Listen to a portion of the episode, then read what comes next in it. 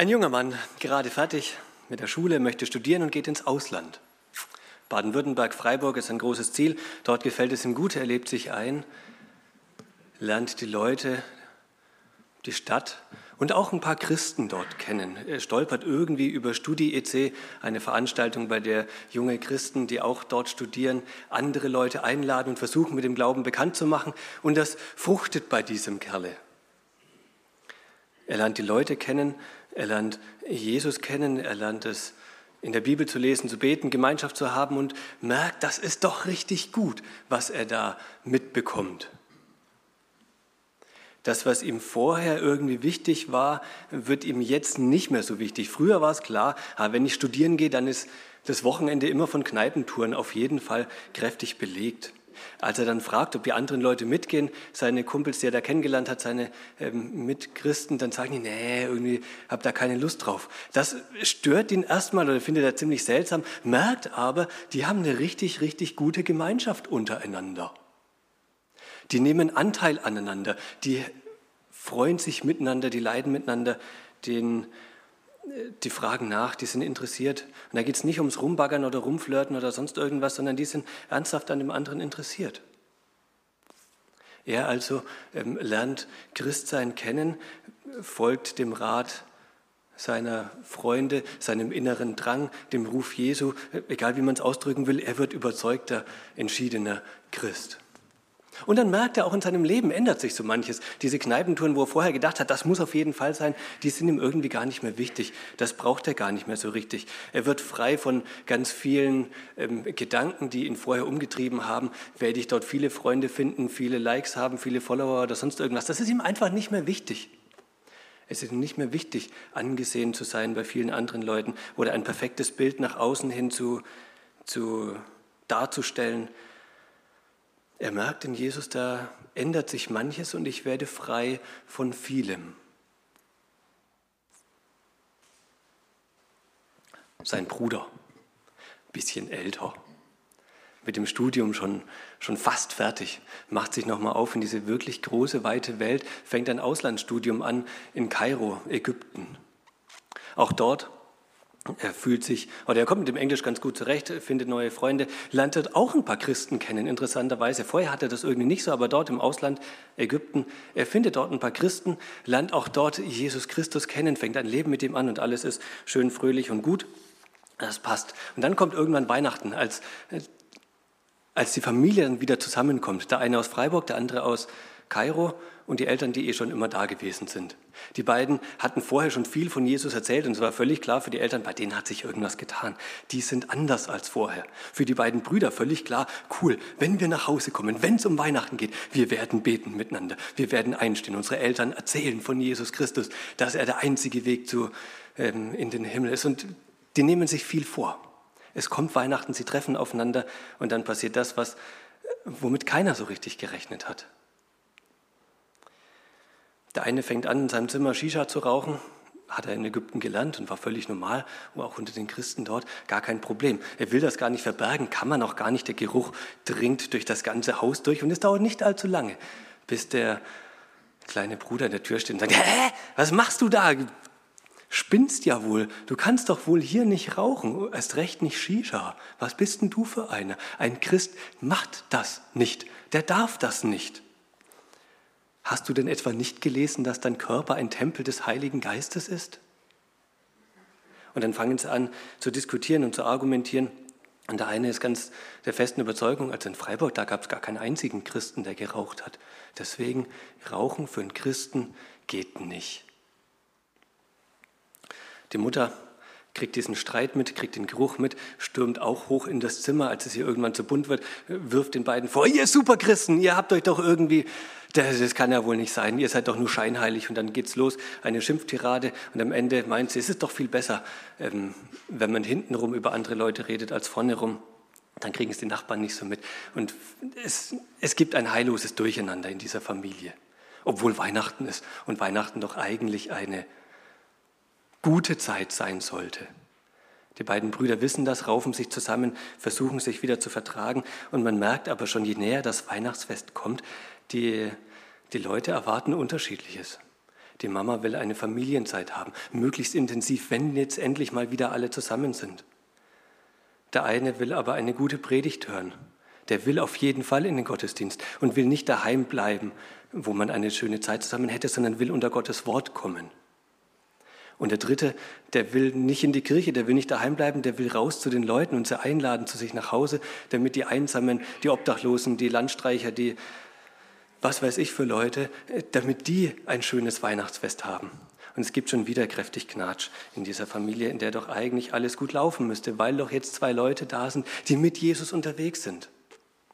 Und dann die beiden ähm, streiten kräftig miteinander, aber sie haben das inzwischen auch gelernt, vertragen sich wieder. Sie vergeben einander, kommen miteinander ins Gespräch und dann ähm, kommt das Ganze noch auf Musikgeschmack, auf Heavy Metal, das der eine gerne hört, der andere sagt, geht gar nicht, du brauchst doch Lobpreismusik und man merkt, es ist einfach nicht so ganz leicht in dieser Familie.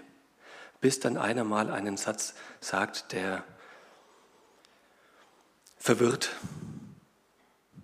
Irgendwann in diesem Streitgespräch haut der eine raus, aber es ist doch alles erlaubt.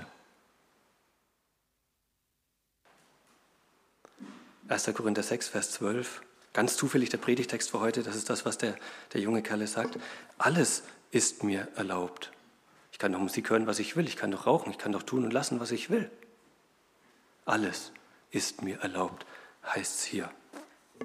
1. Korinther 6, Vers 12. Ein bekannter Vers. Und das, was, was der Mann hier meint, ist, ich bin doch frei. Ich stehe nicht mehr unter dem Gesetz. Es gibt keine Regeln mehr, die ich da befolgen muss. Das Grundgesetz noch, aber Musik hören, Shisha rauchen, das ist beides okay. Das darf ich doch. Ich habe doch Jesus als meinen Herrn angenommen die Gesetzesvorschriften aus dem, vor allem dem Alten Testament, was jucken die mich noch? Die sind doch hinüber, die waren mal als Heilsweg gedacht, der ist aber abgeschafft, jetzt gibt es einen anderen Weg und der heißt Jesus Christus, den Weg habe ich, äh, was jucken mich dann die Gesetze? Spielt doch keine Rolle mehr. Jesus hat das Gesetz erfüllt, er hat sündlos gelebt, wir haben getauscht, äh, komplizierte Sache, aber eigentlich Gesetz ist irrelevant geworden. Das heißt doch sogar vorher in diesem Text, ihr seid das, also ein paar wenige Verse vorher, ihr seid das mal gewesen, Unzüchtige, Götzendiener, Ehebrecher, Lustknaben, Knabenschänder, Diebe, Geizige, Trunkenpolder, Lästerer, bla bla. Ganze Menge Sachen, die da aufgezählt werden, die seid ihr gewesen. Und das ist der Punkt, auf den ich raus will. Solche sind einige von euch gewesen. Aber ihr seid reingewaschen, ihr seid geheiligt, ihr seid gerecht geworden durch den Namen des Herrn Jesus Christus und durch den Geist unseres Gottes. Das war mal alles ist mir erlaubt. Geht's direkt weiter. Ihr wart mal so voller Schuld und Sünde und vielen verschiedenen Dingen. Ihr wart richtig böse.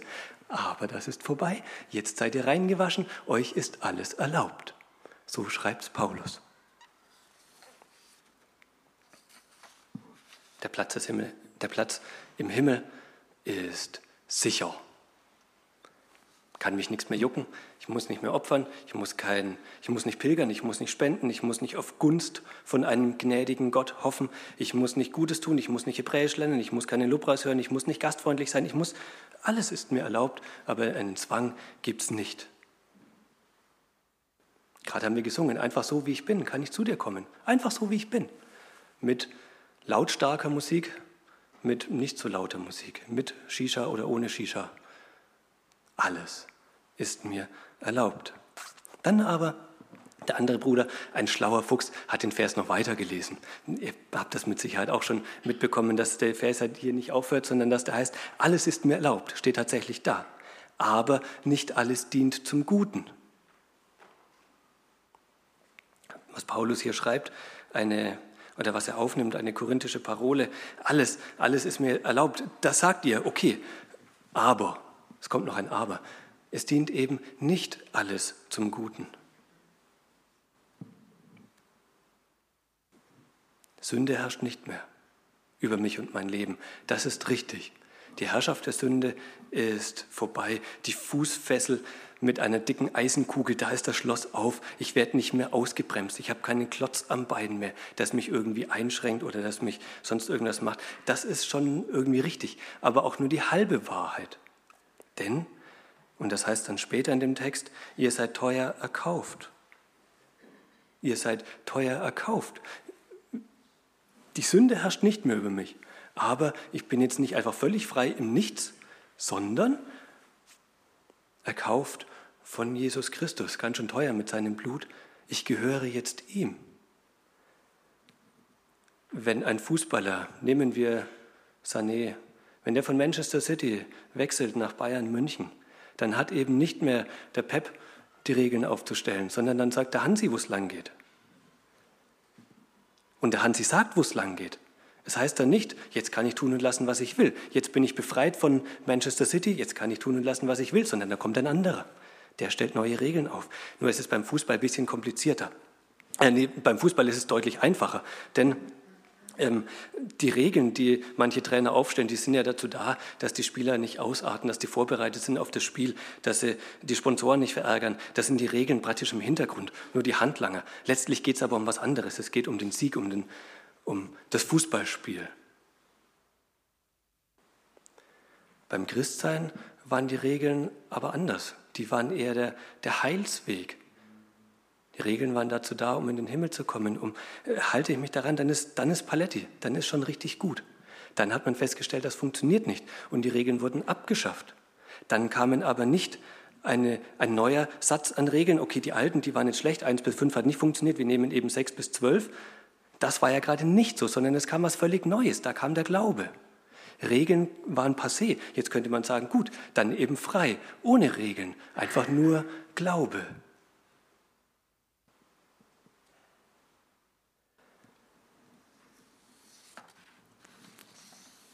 Stimmt aber nur halb. Warum komme ich gleich noch drauf? Noch was anderes, was uns vom Fußballspiel unterscheidet. Der Hansi, der gibt ganz klare Regeln vor. Was dürfen die Leute im Training tun und was nicht? Da sind die Regeln richtig eng gesteckt. Beim Christsein gibt es auch einen Rahmen, in dem ich mich bewegen darf, den Jesus vorgegeben hat. Der ist aber nicht ganz so eng. Doppelgebot der Liebe. Liebe Gott, liebe deinen Nächsten wie dich selbst. Das könnte so ein Rahmen sein, den Jesus vorgibt. Wenn er mein Herr ist, wenn er der ist, der die Regeln aufstellt und das die Regel ist, dann kann ich sagen, wow, mega gut oder breit. Das ist ja, okay, Gott lieben, den Nächsten lieben wie mich selber. Dann ist ja eine völlig, nicht ganz frei, es gibt ja Begrenzung, aber dazwischen ist ganz viel ungeregelt. Das macht es schwierig, weil Menschen eben sehr unterschiedlich sind. Paulus gibt hier noch zwei weitere Kriterien an die Hand. Alles ist erlaubt, aber eben in dem Rahmen, was dem Guten dient. Und alles ist erlaubt, aber es soll mich nichts gefangen nehmen. Er stellt hier noch zwei, zwei weitere Kriterien oder andere, wie auch immer, auf und sagt, wenn ihr sagt, alles ist erlaubt, dann halte ich mit einem Satz dagegen und sage, ja, aber nicht alles dient dem Guten. Und das, was jetzt kommt, das gilt für Christen. Das kann man nicht ganz auf die ganze Gesellschaft übertragen, aber für euch als Korinther, für uns als Trüdinger, da gibt es doch zwei Dinge. Es muss dem Guten dienen, so übersetzt Luther. Eigentlich heißt er, es muss nützen, es muss helfen, es muss förderlich sein. Das ist das, was, was hier steht. Das ist das Kriterium eines christlichen Handelns. Das, was nützt, das ist erlaubt. Das, was hilft, das, was gut ist. Was ist denn dann aber gut und nützlich? Und das ist wieder, es ist halt auch wieder breit und wird auch unterschiedlich gesehen von unterschiedlichen Leuten. Da kann man nicht einfach sagen, ha, genau das eine und das andere eben nicht. Wobei an vielen Punkten geht das schon. Da, wo wir sagen, wenn ich anderen Leuten helfe, wenn ich anderen Leuten Gutes tue, egal in welche Richtung, dann ist das nützlich. Also wenn ich ihnen über die Strafe, Straße helfe, wenn ich der Gemeinde Geld spende, wenn ich jemandem Nachhilfe, Nachhilfe gebe, wenn ich mich bei Leuten erkundige, wie es denen geht, wenn ich mich an die Straßenverkehrsregeln halte, nützt das mir selber und den anderen Leuten auch. Wenn ich auf meine, auf meine eigene und die meiner Familie die Ernährung achte, dann ist das eine gute Sache. Und da kann man ganz viel aufzählen, was tatsächlich gut und nützlich ist und wir werden nicht darüber streiten. Worüber wir streiten werden, das sind die Felder, die an dem Rand liegen, wo man sich überlegen kann, ist das jetzt tatsächlich nützlich oder ist es nicht? Der Randbereich ist das Schwierige. Soll ich abends, darf ich abends noch ein YouTube-Video gucken und zehn Minuten später ins Bett gehen? Klar, schadet mir nicht. Okay, ich habe zehn Minuten weniger Schlaf. Vielleicht schadet es dann aber doch, wenn ich das immer länger mache, meinen, nicht nur mir, sondern auch meinen Kindern, wenn ich am nächsten Tag nicht so ganz ausgeschlafen bin und einfach schneller reizbar. Dann ist das nicht mehr so ganz gut. Und wenn man dann noch weiß, dass man abends öfter anfällig ist, um sich Dinge anzugucken, die tatsächlich nicht gut sind? Wie ist denn das? Mit, was darf ich denn Schlechtes über andere Leute sagen? Wo ist die Grenze zwischen einer echten Informationsweitergabe, die notwendig ist, und zwischen Lästerei? Darf ich mir ein Auto kaufen, das 80.000 Euro kostet? Ein Luxusschlitten? Wären nicht eigentlich 40.000 Euro, da kann man auch schon gute Autos verkaufen, viel besser und den Rest spenden? 20.000 reichen eigentlich auch. Ein Auto für 20, da kriegt man auch ein gutes Ding hat man viel mehr Geld für die Gemeinde, viel besser. Kann man sich kräftig drüber streiten. Darf ich beim Freizeitpark, wenn ich mich anmelde, mich und meine Kinder, darf man dann schummeln beim Alter? Auch wenn es nur ein paar ganz wenige Tage geht. Und mein Kind ist auch noch ein Frühchen, das wäre eigentlich noch gar nicht geboren. Aber weil es ein paar wenige Tage zu früh gekommen ist, muss ich jetzt das Doppelte zahlen? Ist nur ein Spaß. Also ähm, Corona-Regeln, wie werden es nach dem Gottesdienst erleben? Die werden unterschiedlich ausgelegt, habe ich schon oft gesagt. Manche fallen sich um den Hals und manche halten Abstand mit Maske. Es wäre doch eigentlich viel besser, viel, viel besser und einfacher. Es gibt eine ganz klare Regel. Am besten nicht nur eine, sondern ganz viele. Nach dem Motto, eine Liste, die kann ich abhaken. Drei Bier am Abend sind okay. Wenn ich sie in einem Zeitraum von drei Stunden trinke und das nächste Feierabendbier erst nach frühestens 17 Stunden kommt. Für Hauskreisleiter gilt aber, der zulässige Wert ein Bier. Flirten mit dem anderen Geschlecht ist okay, aber nur, wenn spätestens im zweiten Satz deutlich gemacht wird, was meine Absicht dahinter ist. Eine Packung Chips ist nicht okay, die ist nur schädlich für den Körper. Schokolade voll okay, ess so viel du willst, weil das Serotonin ausschüttet und das macht glücklich. Netflix schauen, nicht okay, die Zeit ist viel zu schade. Wenn ich so eine Liste hätte, was würde ich damit machen?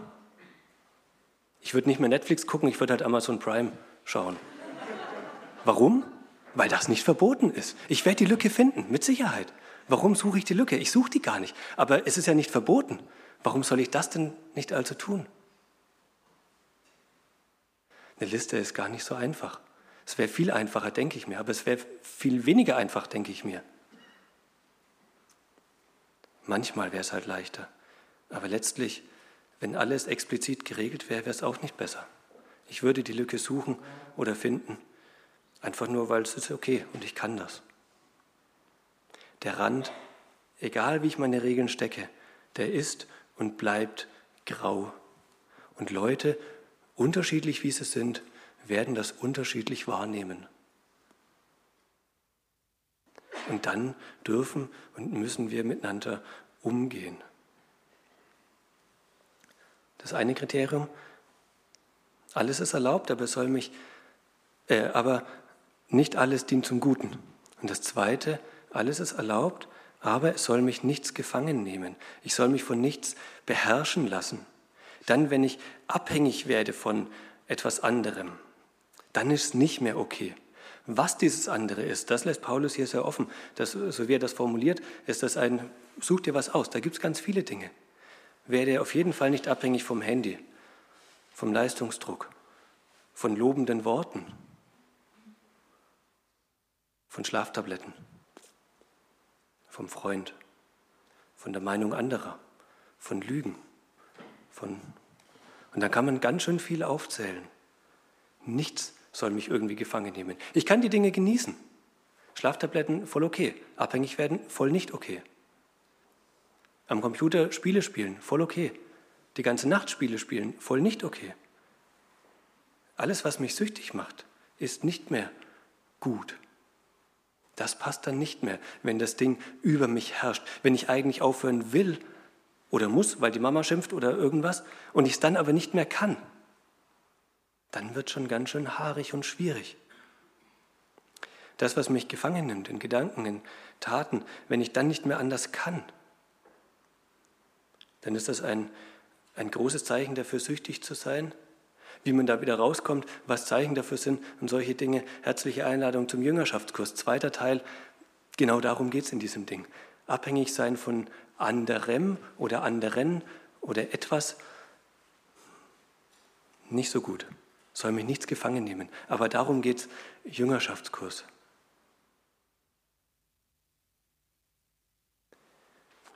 Das Einzige, wovon ich abhängig sein darf oder sogar soll, ist Jesus Christus. Er selber sagt mal, er benutzt das Bild von dem Weinstock, den Weinreben angeschlossen an ihn, da bringt man gute Frucht, wenn man abhängig ist, wenn man abhängt an diesem Weinstock, an der Rebe, dann kommt die Frucht ganz automatisch. Von einer fremden Macht, von etwas Fremden abhängig zu sein, mm -mm. Vom Gesetz abhängig sein. Für uns als Christen, wo wir wissen, Jesus Christus ist der Herr, ist er der Regelgeber und er gibt keine ganz großen ähm, Lass, ähm, Regelkatalog vor. Er sagt, zum er sagt noch viel, aber zum Beispiel das Doppelgebot der Liebe. Paulus, der sich in dem Rahmen bewegt, konkretisiert es ein kleines bisschen in, in diesen beiden Sachen, wo er sagt, alles ist mir erlaubt. Aber es soll mich nichts gefangen nehmen, es soll mich auch nicht, oder es soll alles dem Guten dienen. Vielleicht könnte man sich auch die zehn Gebote noch nehmen und sagen, nicht als Heilsweg, garantiert gar nicht, aber als eine gute, ein guter Maßstab, der manche Regeln vorgibt, wo ich mich dazwischen bewegen darf. Das wäre möglich. Wenn das denn der Rahmen wäre, egal welchen ich jetzt nehme, das Doppelgebot, das was Nützliches und Gutes oder was auch immer, dann gibt es immer einen Graubereich, immer einen Randbereich, egal was ich habe. Und dann ist die große Frage, wie gehen wir denn dann in der Gemeinde miteinander um? Wie hätten es die beiden Brüder denn machen sollen? Was wäre für die gut gewesen? Ein paar wenige Schlaglichter dazu, wie ich mir das vorstellen könnte. Weil der Rand nicht immer scharf ist, man unterschiedlicher Meinung sein wird, ganz automatisch heißt es nicht, dass man einfach alles tolerieren muss, dass man immer, dass man nie mehr etwas sagen darf, weil der andere, der darf, seine Meinung ist ja auch berechtigt und jetzt habe ich nicht mehr das Recht, ihm meine Meinung aufzudrücken. Das wäre, glaube ich, falsch. Ich finde, wir dürfen gerne miteinander reden und gerade über die Graubereiche miteinander diskutieren und argumentieren. Aber dann macht eben die Art und Weise, wie man das tut, den großen Unterschied. Wenn es mir nur darum geht, selber Recht zu behalten, den anderen in die Pfanne zu hauen, ihm zu sagen, er ist einfach dumm, wie er das tut, dann ist das doof, weil es eben nicht immer ganz klar ist. Wenn wir konstruktiv miteinander umgehen, die Sachen direkt den Verantwortlichen sagen und nicht über vier Ecken hinten rum, gib du mal weiter oder ich habe da gehört oder irgendwie so, sondern einfach mit den Leuten direkt reden, in einer ruhigen Minute, um weiterzuhelfen und zu gucken, ist das tatsächlich jetzt so oder nicht? Ist das gut? Dann finde ich das richtig gut, wenn wir das hinbekommen. Aber das ist schwere Arbeit. Und Themen gibt es ganz viele. Musik ist eines, das immer wieder genannt wird, über die man sich kräftig streiten kann. Die Art und Weise, wie entschieden wird, wie es zu einer Entscheidung in der Gemeinde oder in irgendeinem Kreis kommt, kann man sich auch kräftig drüber ärgern, wenn ich mal nicht gefragt werde oder wenn es anders geht, als ich gedacht hätte oder sonst irgendwie. Über die Corona-Regeln nachher kann man sich auch kräftig drüber diskutieren, einander ermahnen.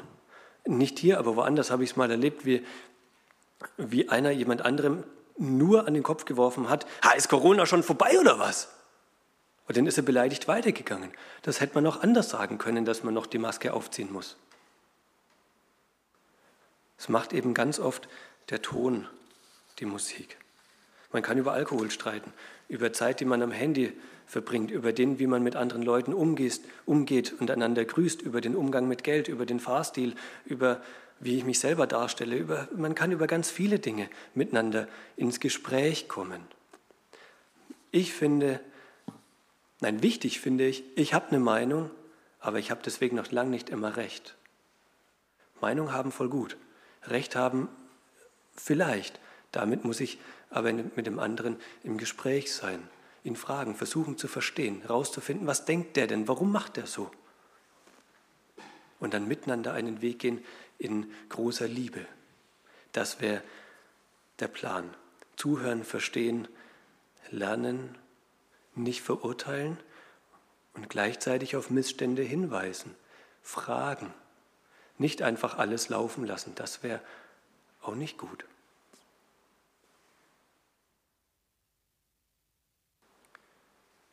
Alles ist mir erlaubt, aber nicht alles dient zum Guten. Alles ist mir erlaubt, aber es soll mich nichts gefangen nehmen. Ich spreche noch ein Gebet. Herr Jesus Christus, du bist unser Herr. Dich wollen wir ehren mit unserem Leben. Manchmal gelingt uns das gut und manchmal nicht so gut. Du hast uns keinen ganz großen Regelkatalog vorgelegt, sondern hast nur gesagt, wir sollen einander lieb haben. Es ist nicht immer ganz klar, wie das gut geht, was nützlich und gut ist und was nicht so. Und das zeig uns selber, mach es uns klar in, in vielen Kleinigkeiten oder in den großen Dingen. Und dann gib uns den Mut, uns selber zu ändern. Und da, wo wir was bei anderen Leuten wahrnehmen, wo wir denken, das ist nicht mehr gut, gib uns den Mut, miteinander ins Gespräch zu kommen. Und gib, dass dann gute Gespräche daraus entstehen und wir voneinander und miteinander lernen und zu dir hinwachsen, dass klar wird, was du willst. Das wäre richtig gut, das brauchen wir. Wir sind abhängig von dir. Lenke und leite du. Danke. Amen. Wir hören auf ein Lied von euch. Vielen Dank.